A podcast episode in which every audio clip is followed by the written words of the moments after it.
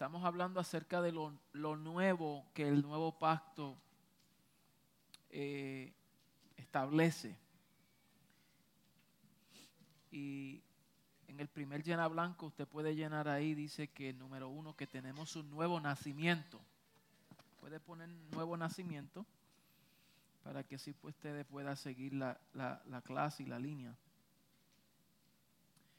Y en las clases anteriores habíamos establecido que la palabra nuevo de nuevo pacto viene del original kainos, que es una nueva naturaleza. Y esta palabra la vamos a escuchar a, menudo, muy frecuente, vamos a escuchar esa palabra porque eh, encierra eh, una riqueza de, de definición y nos alumbra un poco más el entendimiento para definir exactamente lo que, lo que el nuevo pacto establece.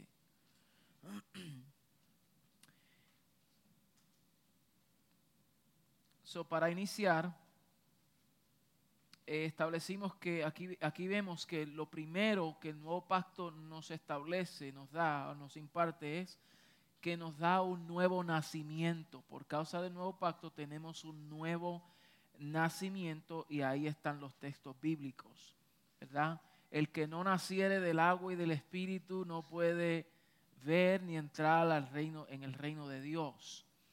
Eh, estas son algunas de las cosas que nosotros habíamos hablado y si usted puede seguir, hay muchos textos bíblicos eh, que apoyan esa verdad. Colosenses 1.13, por ejemplo, dice, nos ha librado, perdón, eh, ese no es el texto que quería mostrarle, era primera de Pedro 1.3. Dice, bendito el Dios y Padre de nuestro Señor Jesucristo, que según su grande misericordia nos hizo renacer para una esperanza viva por la resurrección de Jesucristo de los muertos. Verso 23 dice, siendo renacidos, no de simiente corruptible, sino de incorruptible por la palabra de Dios que vive y permanece en nosotros. nosotros podemos ver cómo hemos nacido de nuevo. Y también habíamos establecido la semana pasada, o habíamos dicho, que no todo el mundo que se congrega eh, ha nacido de nuevo. No todo el mundo que se congrega en congregaciones ha nacido de nuevo de verdad.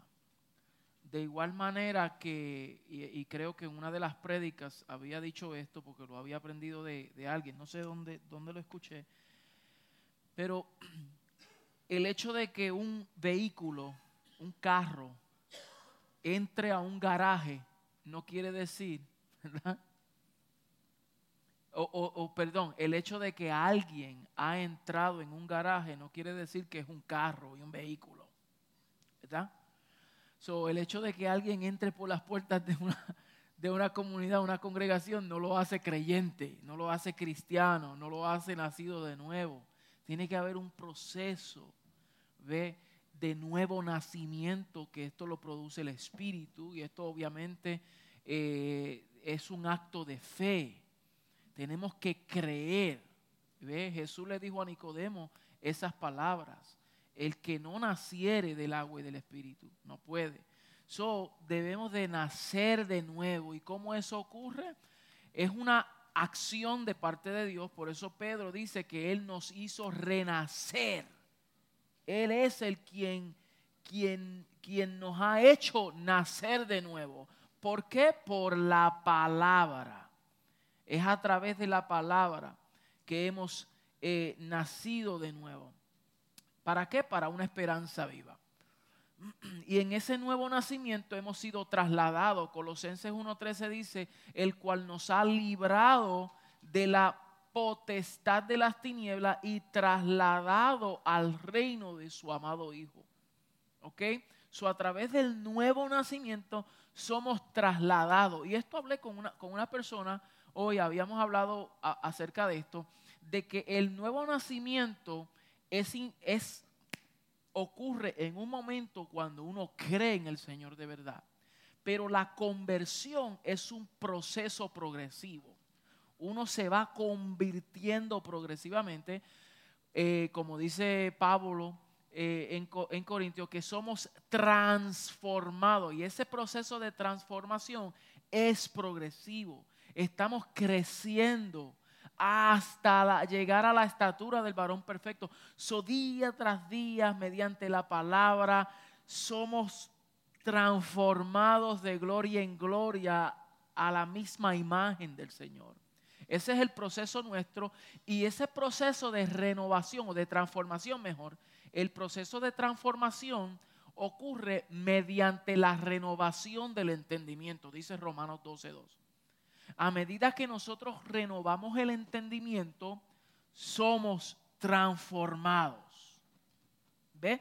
Pero el nacimiento ocurre, ¡pum!, una vez que uno creyó en el Señor. Pero de verdad. Y esas evidencias deben de darse, debe de, debe de verse una evidencia.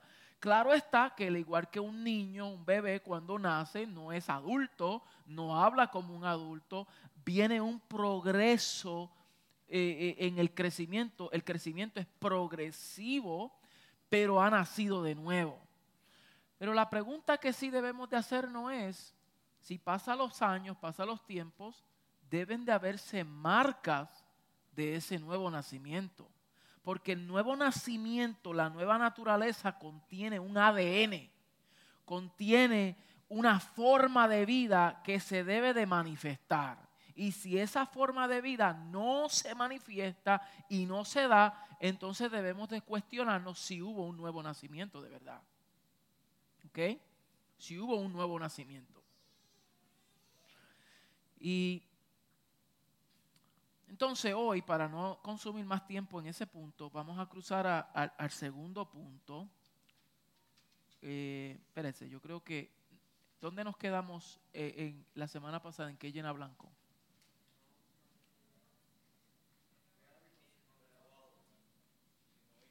Nos quedamos en el punto 2. En el punto 1. Ok hablamos que el nuevo nacimiento, más que un cambio de hábitos naturales, es un cambio de hábitat, ¿verdad? Es un cambio de hábitat. El nuevo nacimiento no solo crea creyentes renovados, sino hijos regenerados. ¿Lo tienen? Ahora. Ok, muy bien. So, el nuevo nacimiento no solamente crea creyentes renovados, sino hijos regenerados. Regenerados que han vuelto a su gen, su genética. Esa palabra gen viene de genética. Su gen primario que ha sido creado de nuevo en Cristo, pues no es el hombre viejo hecho otro mejor, ya que éste ha muerto juntamente con Cristo. So, el viejo hombre, eh, eh, el viejo hombre se le tiene que dar muerte. ¿ok?, al viejo hombre y se debe de vivir la vida de Cristo que se le ha impartido a esa nueva criatura, a esa nueva forma de vida. ¿Ok? E, eso se llama regeneración. Somos regenerados. El viejo hombre, al contrario, tiene que morir. Y por eso Gálatas 2.20 dice, con Cristo estoy juntamente crucificado. ¿Ve? Ya no vivo yo, más vive Cristo en mí, y lo que ahora vivo en la carne, lo vivo en la fe del Hijo de Dios, el cual me amó y se entregó por mí. Wow, poderoso. So, el viejo hombre siempre tiene que estar crucificado juntamente con sus deseos, con sus pasiones. So, el viejo hombre, Pablo dice a Efesios que tenemos que despojarnos de ese viejo hombre que está que viciado conforme a los deseos engañosos. Por eso es que decimos, o que dice, enseña la palabra, que el viejo hombre no se puede regenerar, el viejo hombre no se le da terapia, el viejo hombre no se le da consejería, el viejo hombre no es lo que se renueva. El viejo hombre no es el que se le instruye para que cambie de comportamiento. El viejo hombre tiene que morir y nosotros tenemos que despojarnos de ese viejo hombre porque el viejo hombre está viciado. Viciado con esos deseos carnales, pecaminosos. Ese el viejo hombre está marcado. ¿Por qué? Porque procede de quién? De Adán. El viejo hombre procede de Adán, una naturaleza caída, una naturaleza muerta. Por eso Pablo en Romano dice que, que por un hombre, Adán, entró la muerte. La muerte vino por causa de un hombre. ¿Quién? Adán. Cuando Adán pecó, dio entrada a la muerte y la muerte pecado. ¿Ve? Entonces, ese viejo hombre, esa vieja naturaleza, quiere hacer lo bueno, pero no puede. Posiblemente, eh, eh, periódicamente hace cosas buenas y hace cosas malas. Pero el Señor está diciendo, te tienes que despojar y tienes que nacer completamente de nuevo. Porque el nuevo hombre tiene su propio ADN, tiene sus propias características y si el viejo hombre está viciado conforme a los deseos engañosos, ¿qué usted cree que el nuevo hombre posee? Entonces el viejo hombre, el nuevo hombre es creado según Dios, conforme a la justicia y santidad de la verdad. Entonces, si nosotros nos dejamos gobernar por el nuevo hombre, que eso lo, lo vamos a hablar más adelante, producto de una nueva, de un nuevo nacimiento, entonces nuestro estilo de vida debe de ser diferente. Cambia, ¿ok? ahora hemos recibido una nueva vida. Escriba ahí, vida. Vida. Una nueva vida engendrada por el Padre. Engendrada por el Padre. Efesios 2.10 dice, porque somos hechura suya, creados en Cristo Jesús, ¿para qué? Para buenas obras, las cuales Dios preparó de antemano para que anduviésemos en ellas. ¿Ok? So, somos hechura suya y somos creados en Cristo. Somos creados, fuimos creados en Él. Efesios 4, 22 al 24 dice, en cuanto a la pasada manera de vivir, despojaos del viejo hombre que está viciado conforme a los deseos engañosos y renovaos. ¿Dónde es la renovación? ¿Qué dice ahí? ¿En qué? En el espíritu de vuestra mente. Eso dice, despojaos del viejo hombre, ¿ok? Que está viciado conforme a los deseos engañosos. Renuévense en el espíritu de vuestra mente y vestidos del nuevo hombre que es que creado. ¿Creado quién? Según Dios en la justicia y santidad de la verdad. ¿Ok? Punto número dos. Punto número dos. Somos una nueva criatura. So, este nuevo nacimiento produce una nueva criatura. ¿Ok? Segunda de Corintios 5, 17 dice, de modo que si alguno está en Cristo, nueva criatura es, las cosas viejas pasaron, he aquí algunas todas son hechas nuevas. Aquí de nuevo, esa, esa palabra nueva, nueva, ¿qué usted piensa? ¿De dónde viene? ¿De qué palabra griega? Kainos.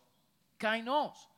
So, so, vamos a leerlo de nuevo. De modo, si alguno está en Cristo, kainos criatura. ¿Y qué habíamos dicho que kainos es? Una nueva naturaleza, algo distinto, no algo que, mejoró en el tiempo, sino algo totalmente diferente, una nueva naturaleza. Entonces, si alguno está en Cristo, tú eres una naturaleza diferente. Tú eres una criatura distinta que no se parece a nada lo, lo previamente existente. ¿Ok? Las cosas viejas pasan, pasaron. He aquí todas son hechas nuevas. ¿Por qué son hechas nuevas? ¿Por causa de qué? De la nueva naturaleza, la nueva creación. ¿Ok?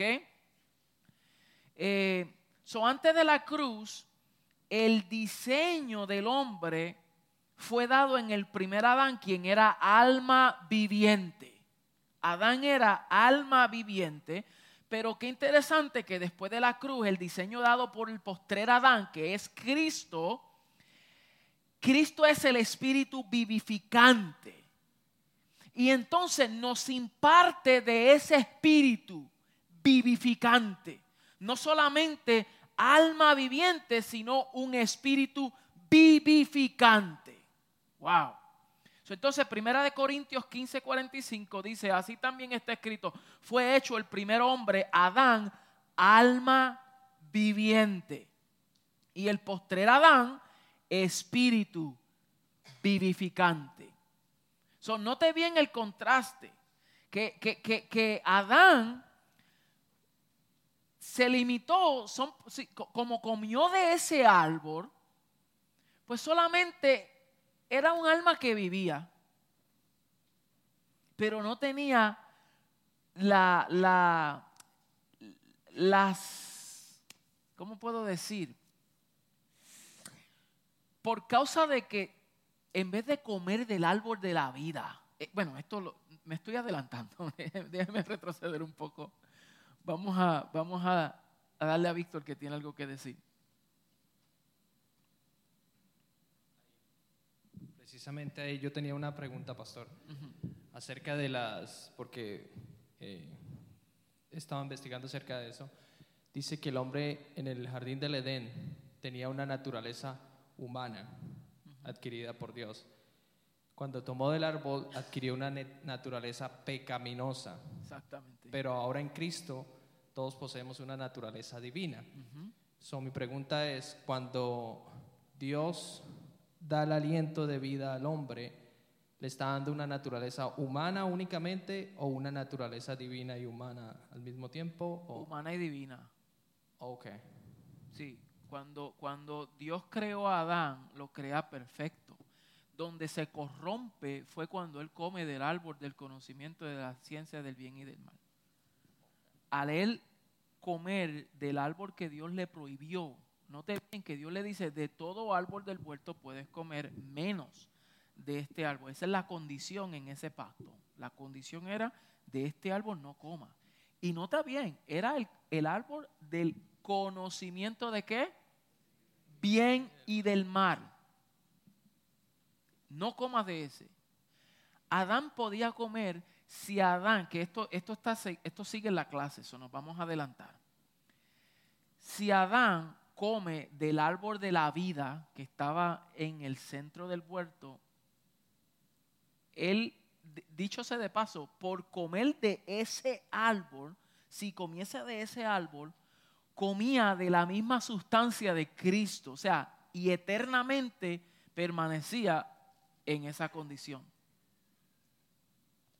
Pero cuando se corrompe fue cuando él violenta lo que Dios le declara y ahora come del árbol prohibido de conocimiento del bien y del mal. Y ahí mismo, que Dios le dije, ciertamente el día que comiese de este fruto, ciertamente que morirás.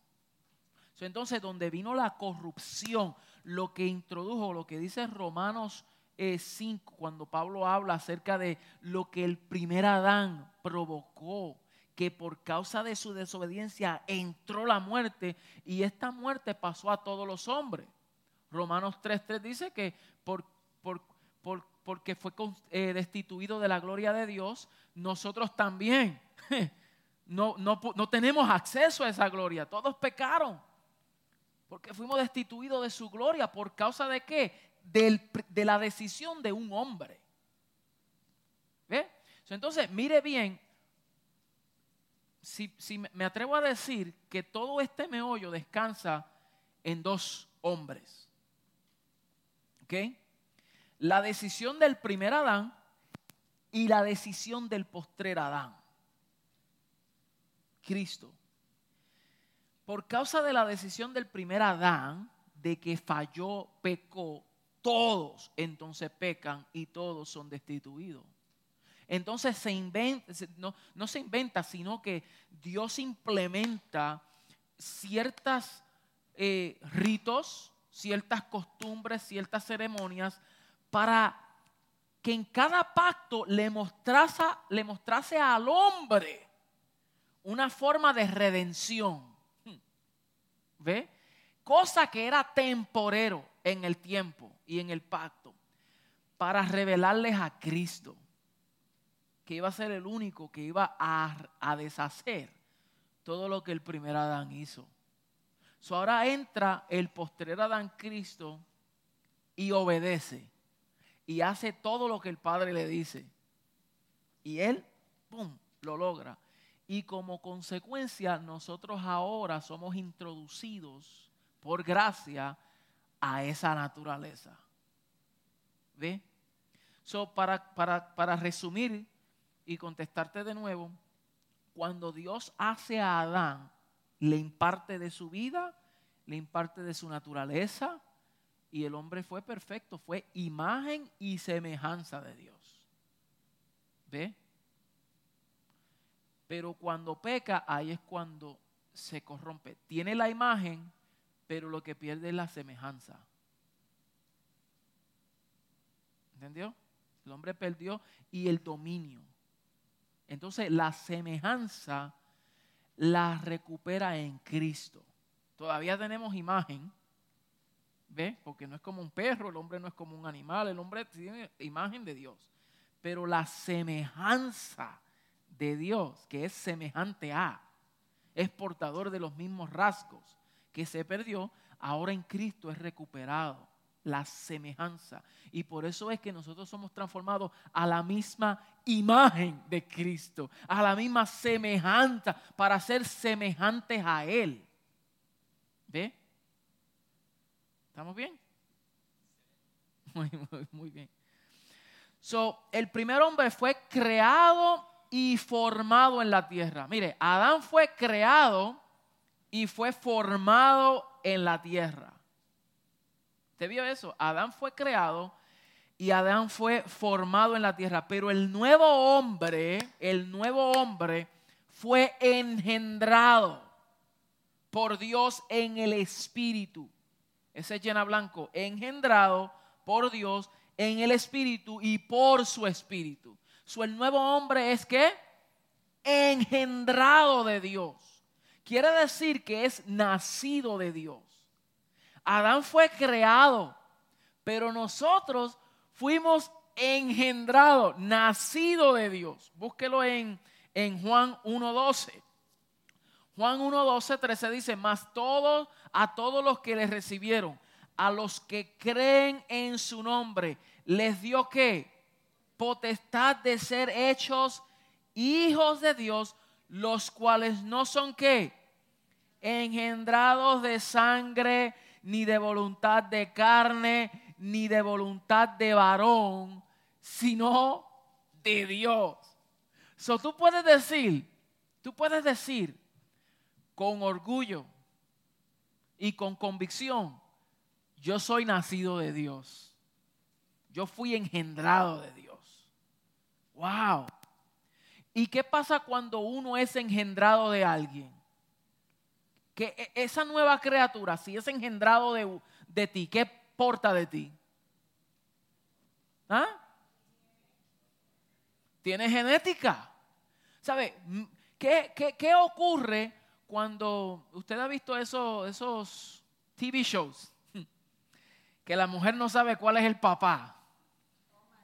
¿Mm? No sabe cuál es el papá.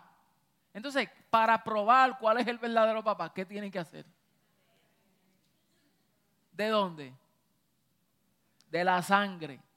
Qué interesante que la sangre le va a decir cuál es el verdadero papá. ¿Por qué? Porque esa criatura, esa creación, ese bebé contiene genéticas de su verdadero padre. Mm. Poderoso.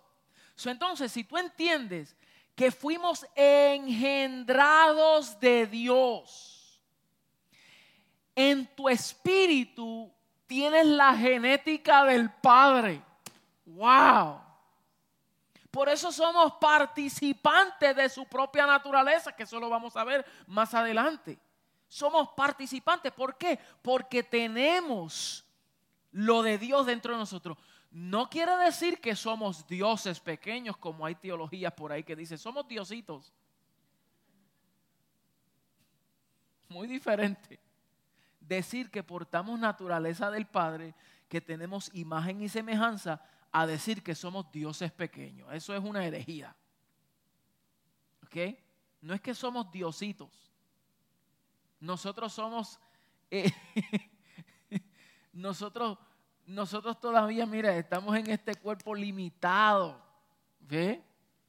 Y nuestro espíritu procede del Padre. No es que es igual al Padre, jamás. ¿Mm?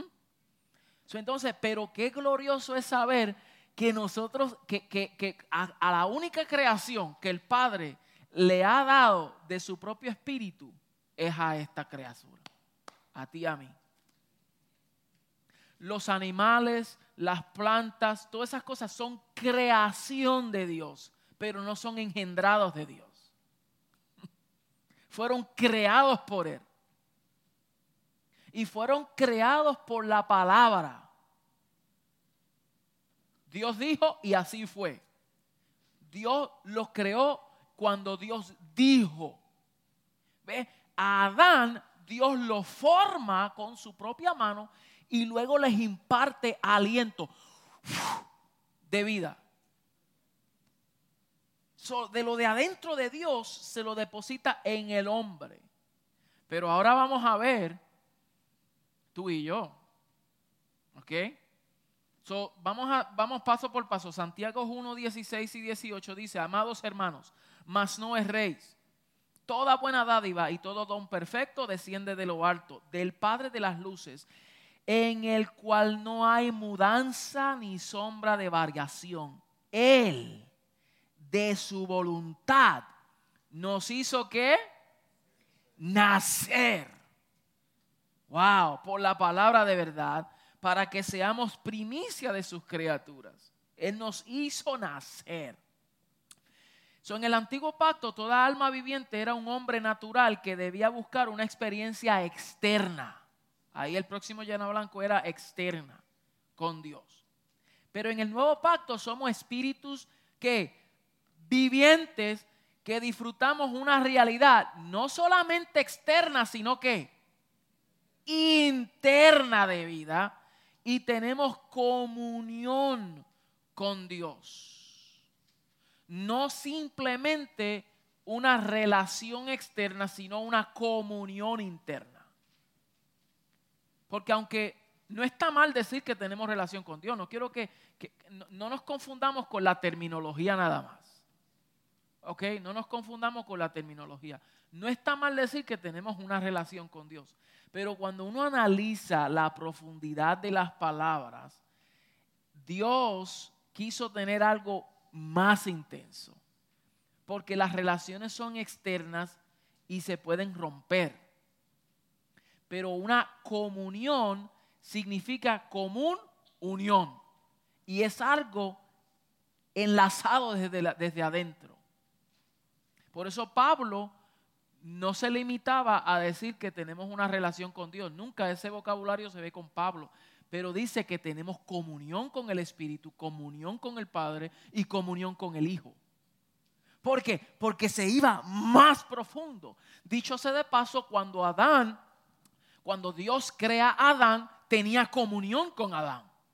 Porque ¿a dónde era que Dios le hablaba al hombre? ¿Dónde? Adentro. Sonote bien que Dios cuando le hablaba a Adán era adentro. ¿Y dónde él escuchaba la voz? Adentro de sí. Porque ¿dónde Dios estaba? Adentro. Wow. Esa fue la intención, ya. Entonces, ¿qué pasa? Adán come del árbol de la ciencia del bien y del mal. Y cuando Dios dice, Adán, ¿por qué Adán se escondió? ¿Por qué Adán se escondió? ¿Qué fue lo que él dijo? Te oí y tuve miedo. ¿Por qué tuvo miedo? Si no era el mismo Dios que hablaba con él. Porque por primera vez Adán oye la voz de Dios fuera de él.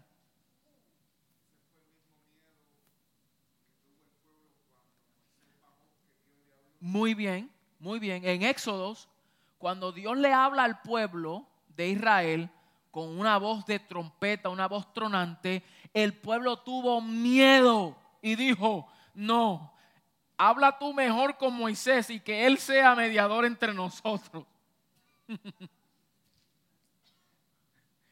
mejor que, que, Moisés, a Moisés queremos escuchar, pero Dios esa voz muy fuerte. So, escúcheme bien, yo no quiero decir nunca, nunca me atrevo a decir porque cada cual tiene una experiencia propia. Aún las personas que han escuchado la voz audible de Dios, dudo, esta es mi duda personal y yo puedo estar equivocado. no, lo quiero afirmar como una verdad. Pero cuando una persona que ha escuchado la voz audible de Dios, aunque sea audible a su oído físico, sigue siendo interno. Sigue siendo dentro de ellos. ¿Por qué? Porque si llega a ser externo, no solamente le va a escuchar a él, lo va a ver el vecino y todo el mundo. ¿Ve? Pero es interno porque el único que lo escuchó audiblemente fue la persona. Eso quiere decir que aunque fue audible, todavía fue interno. Fue dentro, fue a él o a ella. ¿Ve? Pero donde nosotros tenemos que escuchar la voz de Dios es donde? Adentro. Mire mi hermano, si nosotros nos dejamos llevar solamente por la voz externa y audible de Dios, ay, ay, ay, ay. ¿Cuántos de nosotros hace tiempo que Dios no nos habla? Y, y algunos de nosotros a lo mejor digamos, yo nunca he escuchado la voz de Dios. No voy a decir que levante su mano, pero no levante su mano, pero ¿cuántos han escuchado la voz audible de Dios? Y si la he escuchado, ¿hace cuánto tiempo? ¿Y por qué no la escuchó ayer, ni antier, ni los otros días, ni nada? Entonces a veces decimos, no, yo, yo la escuché, la voz de Dios, pero ¿cuánto tiempo? Hacen 10 años. ¿Y qué pasó en esos 10 años? Dios no te ha hablado más nada. ¿Ve, ¿Ve, lo que estoy diciendo? No estoy criticando, al contrario, yo creo que son experiencias maravillosas que ciertas personas puedan tener, igual con apariciones de ángeles y cosas así por el estilo. Lo que quiero tratar de establecer es que, que, que, que si tenemos esas experiencias, más allá que eso, debemos de tener una comunión interna, porque esa comunión es algo diario. Todo el tiempo. Exactamente, yo sí dice que uno no tiene que tener la, voz audible para tener comunión con Él. Y es muy cierto, ¿sabe? Y gloria a Dios, yo no estoy diciendo que nadie aquí tenga la voz audible de Dios. Dios me libre de decir algo así. Si lo tiene, gloria a Dios. Aleluya. Qué bueno. Lo que quiero decir es que a veces hay frustraciones porque personas dicen, como a mí Dios nunca me ha hablado porque yo no lo he escuchado, sin embargo tú sí y yo no. Entonces Dios, yo tengo problemas. O Dios no me quiere a mí o yo no sé cómo identificarla. Pero mi hermano, todos los días el Señor nos habla. So, el problema no es que Dios no hable. El problema está en que nosotros no sabemos escucharlo porque no hemos identificado cómo Él habla. ¿Eh? Y la comunión que quiere tener es una comunión del Espíritu. Es una comunión interna. ¿Ve? Sin, eh, eh, sin, sin criticar a las demás personas. Dicho sea de paso, la mayoría de las personas que yo he escuchado decir que Dios le habló externamente eran porque estaban en desobediencia y Dios tuvo que, fulano, y escuché la voz de Dios. Pero ¿en qué condición estaban? en desobediencia la mayoría. Yo no quiero que Dios me hable solamente cuando yo esté haciendo algo malo. quiero tener comunión con el Padre todo el tiempo, que me hable. Ve, Dios habla en sueños, Dios nos habla a través de su propia palabra. Dios no puede, Dios puede estar hablándote ahora mismo, Dios te está hablando a través del tono de mi boca. Y dicho sea de paso, cuando, cuando uno predica, Dios habla, pero no todo lo que se predica siempre es Dios hablando. Hay cosas que yo predico que no son de Dios, son mías. Ese no es Dios hablando. Hay cosas que uno las predica, pero hay momentos que es una palabra de Dios. Y tú conoces en tu espíritu cuando es Dios hablándote y tú conoces en tu espíritu cuando es el pastor que está hablando cosas que no dejan de ser importantes. Pablo entendió esto, por eso Pablo decía, esto lo dice el Señor, no yo. Y de momento decía, esto lo digo yo, no el Señor. ¿Ve? Porque él entendía la diferencia. Y eso es importante entenderlo. ¿Por qué esto es importante que nosotros lo comprendamos? Porque a veces, lamentablemente, hay lugares que personas permanecen en un lugar cuando alguien, un profeta, un pastor, un ministro le dice, no, Dios no te dice que te vaya de aquí, de este lugar. Entonces hay una opresión, hay un control, pero porque no sabe identificar la voz de Dios y solamente la limita al hombre o a la mujer, que a veces usa malos métodos como manipulación, los controla y después le dicen, si te va, juicio de Dios cae sobre tu vida. Entonces eso se llama manipulación. Y aquí yo quiero establecer algo. Aquí todo el mundo tiene el derecho de irse cuando piense que ya no es su lugar. No lo digo de una forma eh, negativa, lo que quiero decir es que los hijos que están aquí tienen que ser por voluntad propia. Nunca porque el pastor, los líderes lo van a aguantar. Quien único lo gobierna es el Padre. So, usted tiene que tener su propia comunión con el Padre y saber, es tiempo porque el Señor nos quiere mover para otro lugar o donde Dios me ha sembrado es en esta casa. Y así como cuando Jesús le dijo a Pedro, si quieres, vete tú también. Él dijo, ¿a dónde iré si solamente en ti hay palabra de vida? ¿Ve? Entonces, nosotros, yo digo esto no de una forma de respetuosa, sino de una forma de darle libertad a los hijos. O sea, que tengan libertad. ¿Ve? Que tienen una libertad. Una libertad independiente de lo que uno puede manipular y decirle, tú tienes que estar. Usted es libre. Porque qué bueno es saber que los hijos que están aquí no están por manipulación, están por qué por gracia, por gozo, porque saben a dónde Dios lo ha conectado, porque, porque aman. Y ahí es donde tú conoces lo genuino de lo falso. Entonces, aprendamos eh, a discernir la voz de Dios. Amén, pastor. Yo también quería eh, eh, confirmar lo que te está hablando acerca de que, que Dios nos habla, pero más allá de que Dios nos habla, Dice la Biblia que nosotros tenemos el Espíritu Santo que habita en nosotros y Él nos guía a toda verdad y a toda justicia. Así es. Es importante, sí, Dios nos habla, pero la guianza en todo momento es bien importante. Por eso es que nosotros tenemos que identificar ese Espíritu Santo que está dentro de nosotros, que dice, dice que nos guía a toda verdad y a toda justicia. Y eso es todos los días que Él nos dirige y nos guía. Exactamente. Eh, muy cierto. Y la guianza, la guianza, la guianza, la guianza del Espíritu está a través de su voz, lo que declara y lo que modela, o sea, lo que hacia donde nos, nos dirige, por donde nos dirige. Y uno tiene que saber identificar eso como el pastor Iván acaba de decir. Uno tiene que saber, Él nos está guiando a toda verdad. Y si usted entiende y es dirigido por el Espíritu, sepa que usted no va a errar. Y si acaso fuera, llega un momento de confusión, llega un momento de algo, Espíritu Santo, tú me prometiste que me va a guiar a la verdad. Y mire, el Espíritu Santo nos va a guiar, nos va a sacar de eso. Hay momentos, hay enseñanza, hay situaciones, hay cosas que yo mismo he dicho, mm, esto no está correcto. Y ese es el Espíritu Santo que hace que uno entienda. Malo es cuando por la palabra Él no está revelando algo y uno dice, no, no, no, no, porque a mí me enseñaron esto, esto no me lo enseñaron. Entonces ya no es la guianza del Espíritu, ya es uno poniendo obstáculos para no aprender lo que dice escritural, porque todo lo que Él dice y lo que nos guía tiene que estar revelado en qué? En su palabra. ¿Ve? En su palabra. So, e, e, esta realidad interna es bien importante, no solamente externo, sino interno. Interno. Dios nos quiere todo. ¿Ok? Como 1 Tesalonicenses 5 dice, y todo vuestro ser, hmm, todo vuestro ser, espíritu, alma y cuerpo.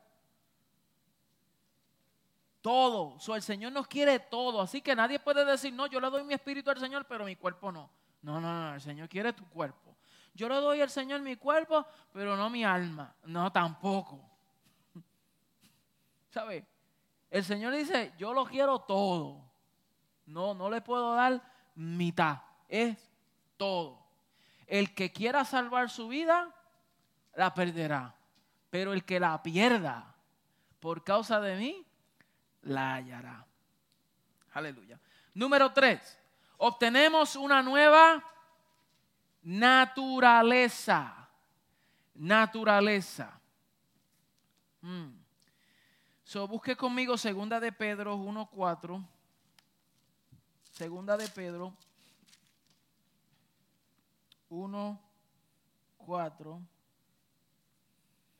Eh, voy a leer desde el 3 para, llevar una, secuencia. Dice, como todas las cosas que pertenecen a la vida y a la piedad nos han sido, ¿qué? Dadas por su divino poder mediante el conocimiento de aquel que nos llamó por su gloria y excelencia. Paréntesis. Cuando usted lea las escrituras, no la leas como el papagayo, rápido. Deténgase palabra por palabra y noten los verbos, ¿ok? Note bien los verbos, los adjetivos, todas esas cosas. Eh, nótela bien porque mira, mira cómo aquí está diciendo todas las cosas que pertenecen a qué? A la vida y a la piedad. ¿Qué dice? ¿Qué dice luego? Nos han sido dados. ¿Qué significa eso? Es un tiempo que pasado. Todas las cosas que pertenecen a la vida y la piedad nos han sido dados. Quiere decir que es tiempo pasado. No dice nos serán dados, que habla de tiempo futuro. ¿Ve? Todas las cosas que pertenecen a la vida y la piedad se nos darán algún día. No dice eso, dice, como todas las cosas que pertenecen a la vida y a la piedad, nos han sido dados, ¿por qué? Por su divino poder. ¿Mediante qué?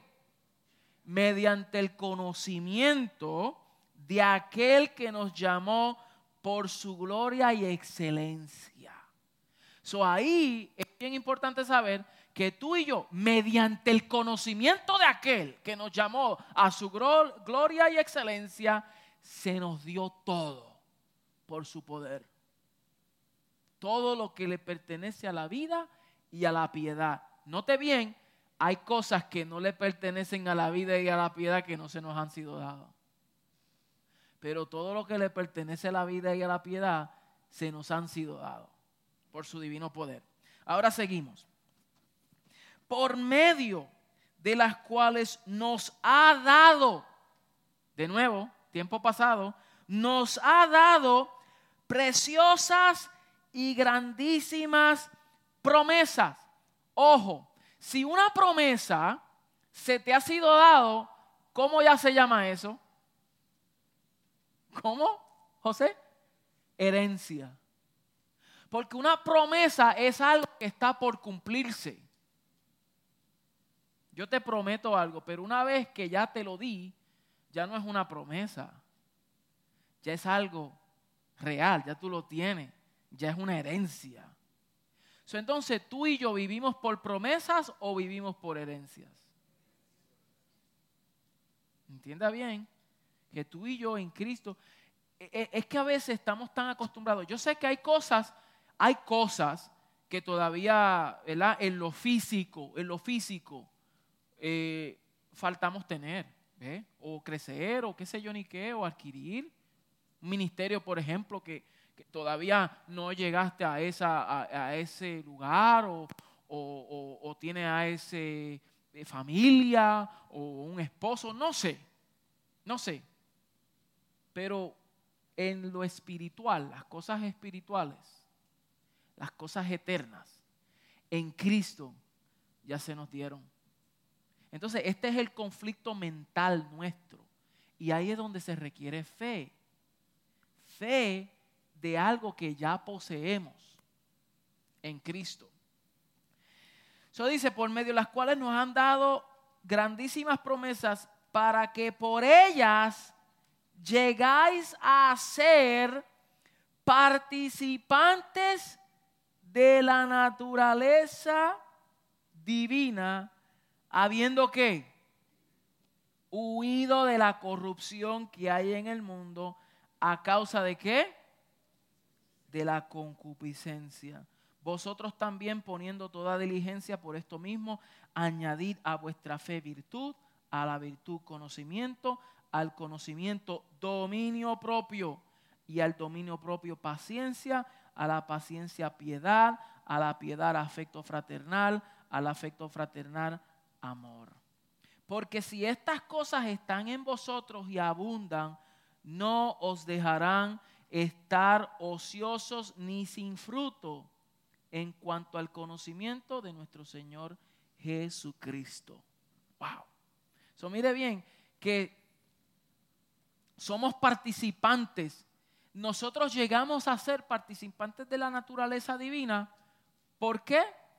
¿Mediante a qué? A esas promesas que se nos han sido dadas. ¿Mm? en el antiguo pacto todo hombre participó con Adán de la imagen y semejanza y aliento de vida divina. Aliento de vida pero no tuvo naturaleza, sino aliento. Aliento divino, pero no naturaleza, puesto que esta se reproduce, escribe, reproduce por medio de la semilla incorruptible. esa naturaleza se reproduce por causa de qué? de la semilla incorruptible. Primera de Pedro 1.23 dice, siendo renacidos no de simiente corruptible, sino de incorruptible, por la palabra de Dios que vive y permanece para siempre. So, cuando Adán rechazó al orden de Dios y desobedeció el pacto en el Edén, comió del árbol del conocimiento del bien y del mal y en consecuencia adquirió naturaleza que pecaminosa, como dijo Víctor. So Adán come de este árbol de conocimiento del bien y del mal y la consecuencia fue que adquirió una naturaleza pecaminosa. ¿Verdad? Muy bien. So, por esta razón, después de haber comido del árbol del conocimiento, Dios saca a Adán y a Eva del huerto de Edén para que no coman qué? Del árbol de la vida. Porque si comen del árbol de la vida, ¿qué pasa? Permanece en ese estado para siempre. Qué tremendo, ¿verdad? Dios le dice, de todo árbol puede comer. Y podían comer todo lo que quisieran del árbol de la vida. Como ellos comen del árbol del conocimiento del bien y del mal, ahora llega la naturaleza pecaminosa. Y Dios dice, ahora no puede tocar este árbol. Porque este árbol es árbol de vida y vida eterna. Entonces, si el hombre llega a comer de ese árbol, habiendo cambiado su condición a una naturaleza pecaminosa, ¿cómo iba a ser su naturaleza? eternamente. El hombre se hubiese perdido eternamente. Por eso el Señor tuvo que removerlo del Edén y hasta poner ángeles y guardias para que no vuelvan a entrar a ese árbol. Pero mira qué bien, qué interesante, porque, porque Dios tenía un plan desde el comienzo. Dios siempre tenía un plan. Y aunque ellos no pudieron adquirir de ese árbol de vida, pero ¿quién es el árbol de vida? Por eso cuando se les presenta a sus discípulos dice, yo soy la vid. Yo soy el árbol de vida. Y el que me come a mí, vivirá para siempre. Y el que me come jamás tendrá hambre. Y el que me bebe jamás tendrá sed. Note bien, a veces mira nuestro vocabulario, yo tengo hambre de Dios, yo tengo hambre de Él. Y cuando decimos que tenemos hambre, posiblemente quiere decir que no lo estamos comiendo. Porque si lo estamos comiendo, Él dice, jamás tendrá hambre. Nosotros tenemos hambre y sed de justicia. Ahora sí, tenemos hambre. Hambre de conocer más. Podemos decir que tenemos una hambre. Como ustedes tienen hambre de seguir conociendo de estos fundamentos, eso está bien. Pero decir que yo tengo hambre de Dios, hambre de Cristo, entonces quiere decir que no lo estamos comiendo. Porque si tú comes de Cristo, tú te sacias. Tú te sacias. Es más, paréntesis, por eso es que cuando el maná que descendía del cielo duraba solamente cuánto tiempo? Un día. Porque ese maná, esa porción de maná que descendía diariamente era suficiente para sustentarlo en ese día. ¿Y qué pasa cuando se guardaban el maná? Para decir, vamos a guardar un poquito de esto. Los gusanos. Porque el padre le estaba diciendo, ah, ah, el maná, lo que yo te doy, la porción que te doy es suficiente para sustentarte diario. Entonces, qué, qué, interesante, ¿verdad? Y eso fue sombra, tipo y figura. Ahora nosotros entendiendo que Cristo es nuestro pan de vida. Él es nuestra sustancia. Él es nuestro alimento. Él es el árbol de vida. A Él es quien debemos de comer. Por eso Él hablaba sentido figurado, figurado y, a veces no lo entendía. Cuando Él decía, yo soy el pan de vida, Él no está diciendo que Él era un pedazo de, de Wonder Bread.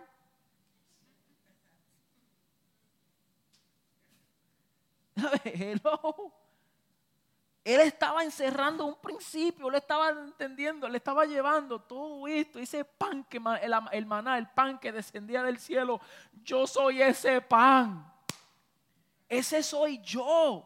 Y si ustedes me comen a mí, jamás tendrá hambre. Mm. Entonces, por eso es que el Señor tuvo que remover al hombre del vuelto para que no comieran de ese árbol hasta que se volviera a aparecer. ¿Verdad? Como, como nosotros sabemos. So, mire lo que Génesis 3, 22, 24 dice para afirmar esa verdad. Y dijo Jehová Dios, he aquí el hombre es como uno de nosotros, sabiendo el bien y el mal. Ahora pues que no alargue su mano y tome también del árbol de la vida y coma y viva para siempre. Y lo sacó Jehová del huerto del Edén para que labrase la tierra de que fue tomado. Echó pues fuera al hombre y puso al oriente del puerto del Edén querubines y una espada encendida que se revolvía por todos lados para guardar el camino del árbol de la vida. Mm. si hubiese comido del árbol de la vida, que es tipo de Cristo, y no del árbol del conocimiento, entonces tendría naturaleza divina y viviría eternamente con esa clase de vida, que era la intención primaria de Dios. Dios le dijo, come de ese árbol, jáltate todo lo que quieras. Y mira todo este lío que, este detour. Entonces, cuando somos renacidos por Dios, por medio de Cristo, comemos del árbol de la vida. ¿Ok? comemos del árbol de la vida donde se encuentra la semilla incorruptible y recuperamos qué? La nueva qué? Imagen. Escriba imagen. So, en Cristo recuperamos la imagen. En Cristo recuperamos la qué? Semejanza. En Cristo recuperamos su vida. Y en Cristo recuperamos su naturaleza divina.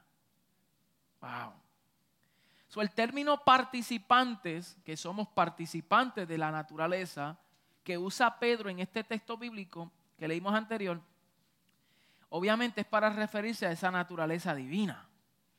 Y esa palabra viene del vocablo koinonos, que significa ser socios en unidad y esencia. So, ser participante es ser un socio, no solamente en unidad, sino en esencia. Wow, en esencia. Indica que ahora gozamos de la misma clase de vida que porta el Hijo. Esa misma vida. Y esto es lo que nos cuesta entender a nosotros. ¿Por qué? Por nuestra carnalidad, por nuestra humanidad. ¿Ve? Coinonos significa ser socios en unidad y esencia. Ser socios en unidad y esencia. So, cuando tú dices que soy participante de una naturaleza, tú estás diciendo, yo soy socio en unidad y en esencia. Eso es ser un socio. Tú eres socio de Dios. ay, ay, ay, ay. Ser socio de Dios. Número cuatro. ¿Ah?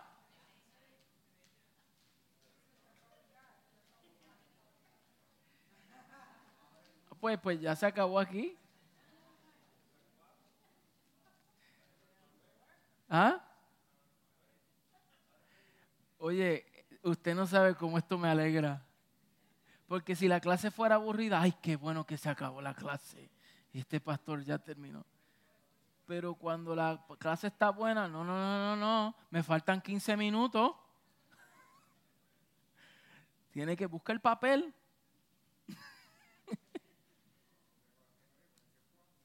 ¿Ah? Ya dije cuatro. Bueno, ¿doy algunos principios de ellos o, o terminamos por hoy? Ok. So, número cuatro. ¿Vas a decir algo? Usa el micrófono, por favor, para que mi esposa te escuche allá en la traducción.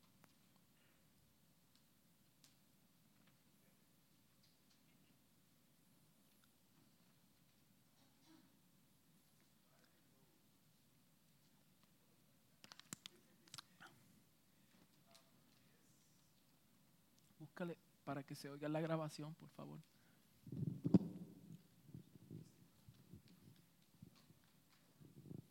Sí, la batería, por favor.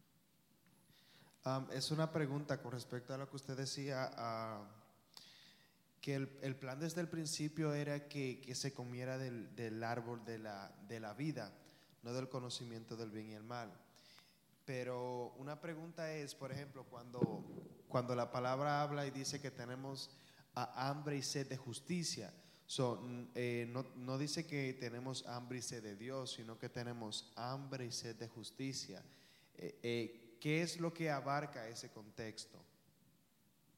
Cuando dice que tenemos hambre y sed de justicia. Bueno, eso se encuentra en Mateos, Mateo 5, en el Sermón del Monte. donde dice, este, ah, déjame ver si lo encuentro aquí. Eh, Mateo 5.6. Mateo 5.6 dice, este fue Jesús en el Sermón del Monte, dice, bienaventurados los que lloran porque ellos recibirán consolación, bienaventurados los mansos porque ellos recibirán de la tierra por heredad, Bienaventurados los que tienen hambre y sed de justicia, porque ellos serán saciados. Y bienaventurados los misericordiosos, porque ellos alcanzarán misericordia. Eso es bien interesante la pregunta. ¿Qué significa bienaventurados los que tienen la hambre y sed de justicia? ¿Qué es la justicia que Jesús se está refiriendo? ¿Qué es la justicia?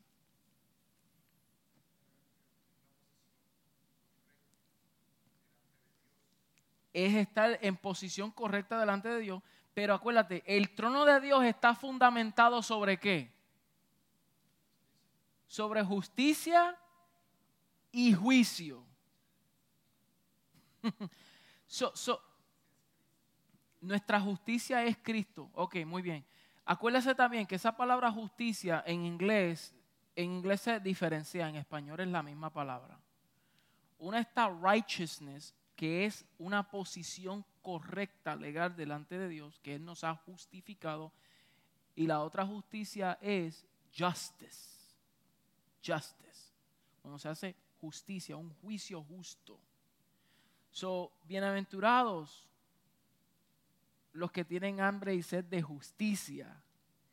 So, justicia en mi interpretación, obviamente porque es una pregunta fuera de, lo, que ha, eh, lo que ha estudiado, que si quiere podemos traerla para la próxima clase y elaborarla un poquito, pero en mi nivel de entendimiento yo pienso que tiene que ver con bienaventurados los que tienen hambre y sed del gobierno justo del Padre en la tierra.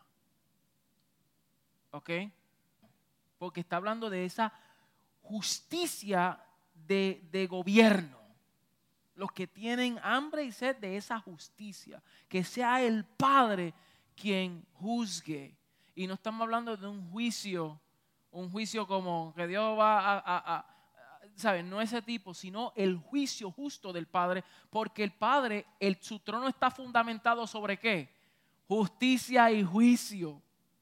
La justicia del Padre. Entonces, por causa de esa justicia que su trono está fundamentada, Él nos ha justificado. Diga.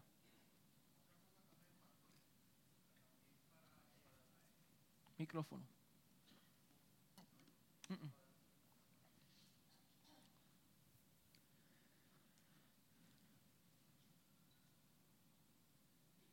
Ahora me oyen, ok quiero abundar también para contestarle la pregunta. Yo veo también que ahí, eh, cuando Jesús dio esas palabras, era porque estaba viendo la injusticia de los fariseos. Muy bien. Los fariseos eran injustos con el pueblo. Por eso es que Jesús le hablaba y dice, ustedes ni con un dedo pueden llevar. Le ponían carga, pero ustedes ni con un dedo pueden llevar la carga. Entonces Jesús estaba buscando personas que sean justos. Y una persona que es justo está siempre queriendo hacer la voluntad del Padre, ser justo con la gente, ser justo con el pueblo. Muy bien. Una persona que, pueda identificar entre el bien y el mal. Exactamente. Eso es lo que está diciendo, que tengamos hambre, que seamos todo el tiempo. Esto conlleva en el trabajo, en la escuela, donde quiera que, que nosotros estemos, es que nosotros siempre seamos justos. Muy bien. Está buena esa interpretación, ¿verdad? Excelente. Ok, so, para, para, en verdad que el tiempo no nos va a dar para terminar, pero, pero vamos a dar la pequeña introducción. El número cuatro, obtenemos una nueva mente, una nueva mente. Primera de Corintios 2.16 dice, Por quien conoce, porque quien conoció la mente del Señor y quién le instruirá, más nosotros tenemos la mente de Cristo.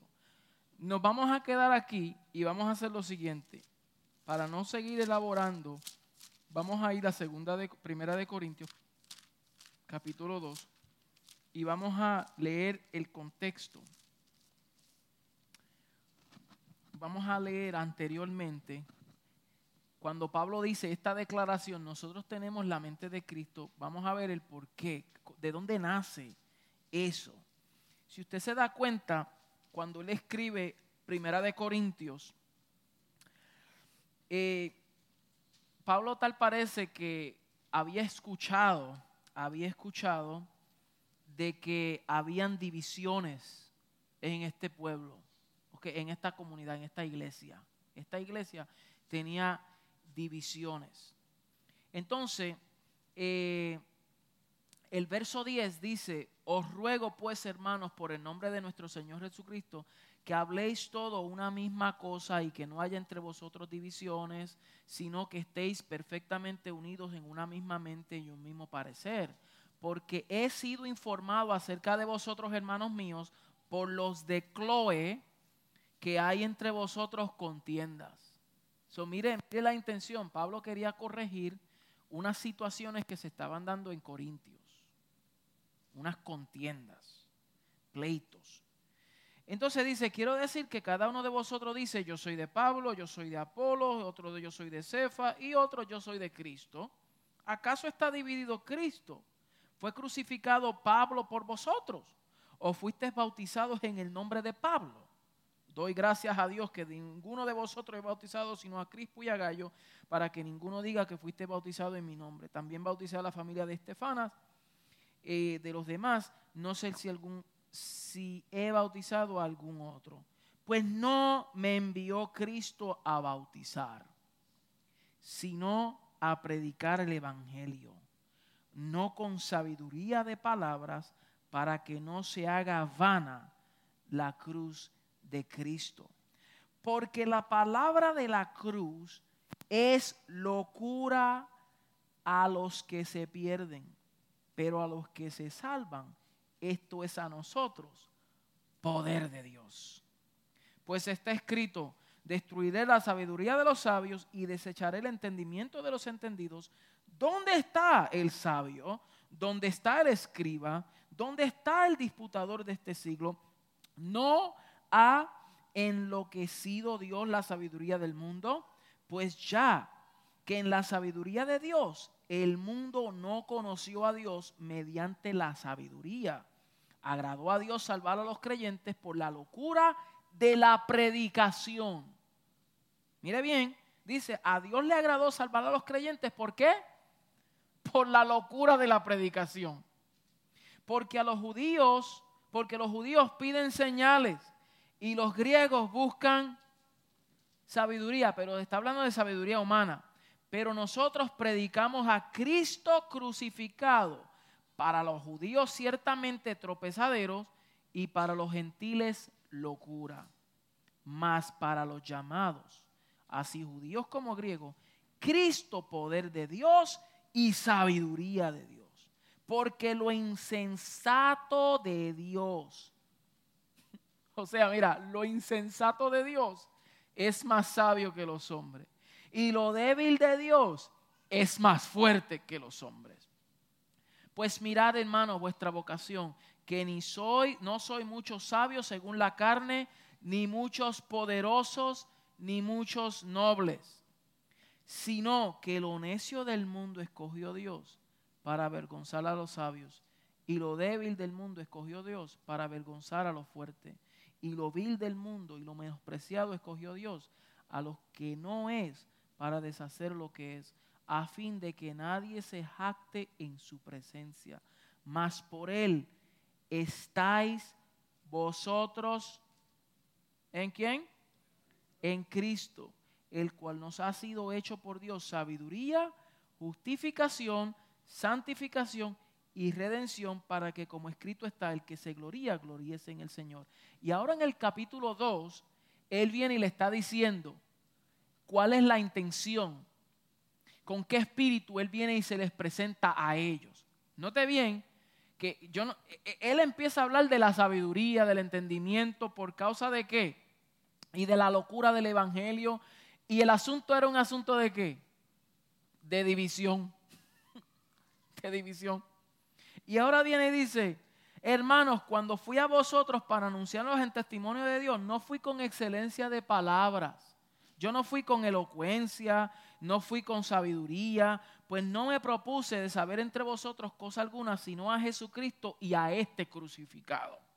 Y estuve entre vosotros con debilidad, mucho temor, temblor, y ni mi palabra, ni mi predicación fueron con palabras persuasivas de humana sabiduría, sino que yo vine con vosotros como con demostración de poder. ¿Para qué?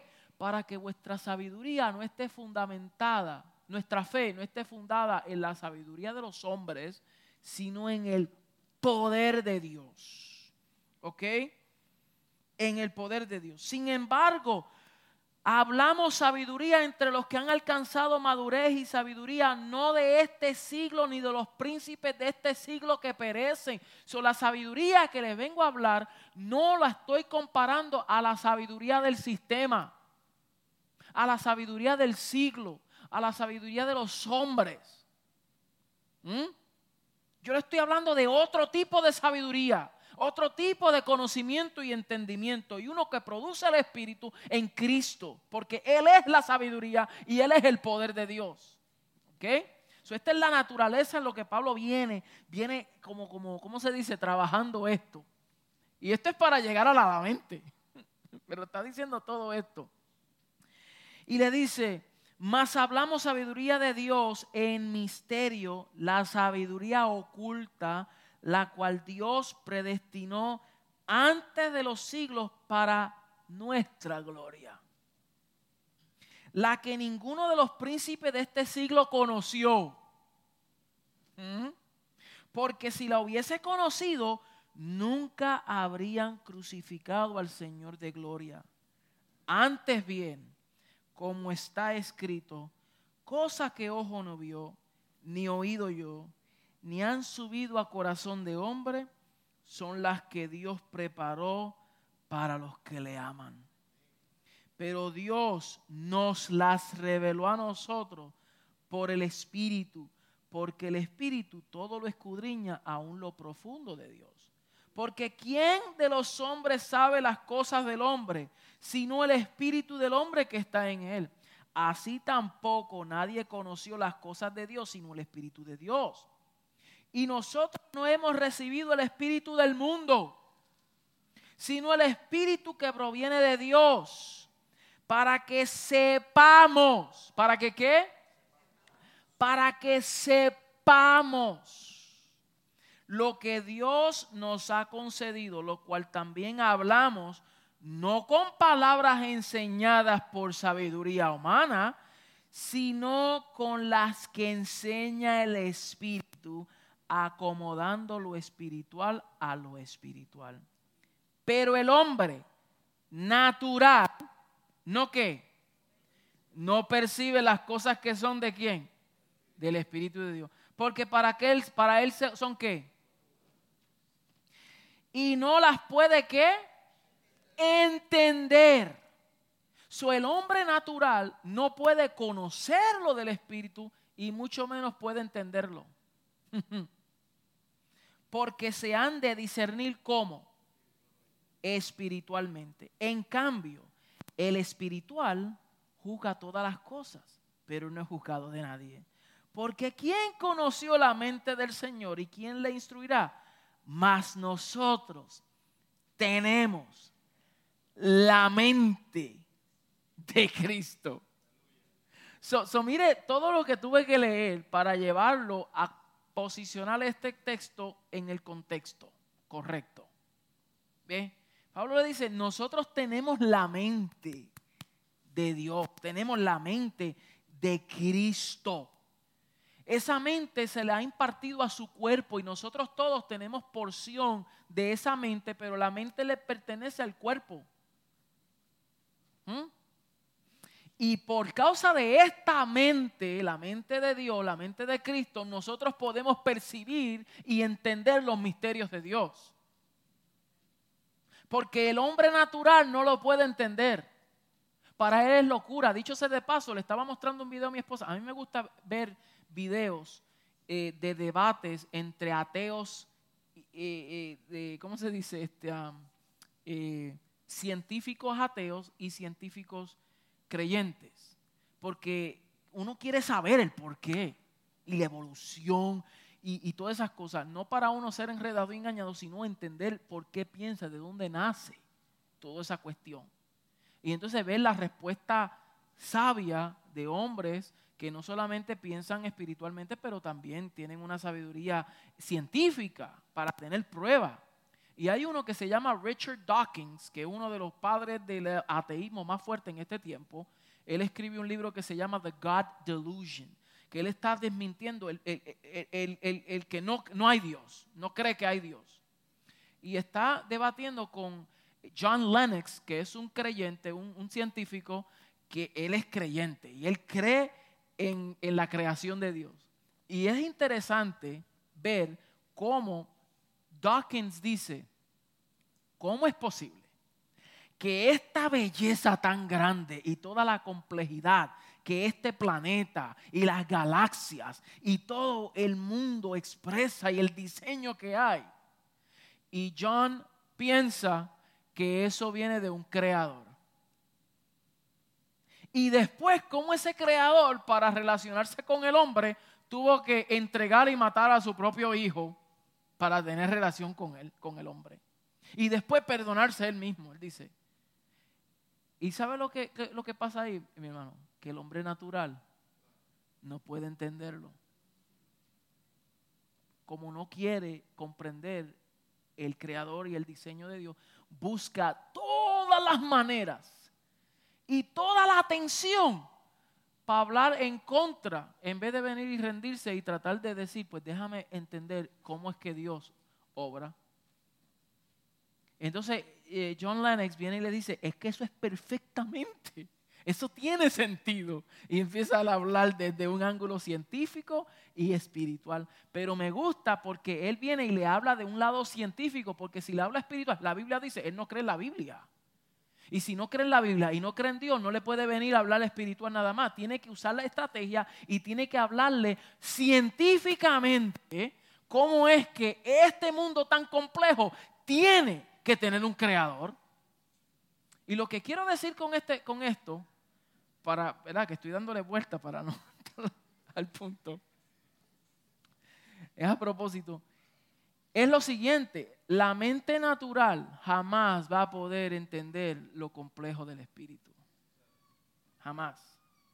No importa. Y esos hombres son sabios y tienen sabiduría humana. Pero jamás podrá entender lo profundo de Dios.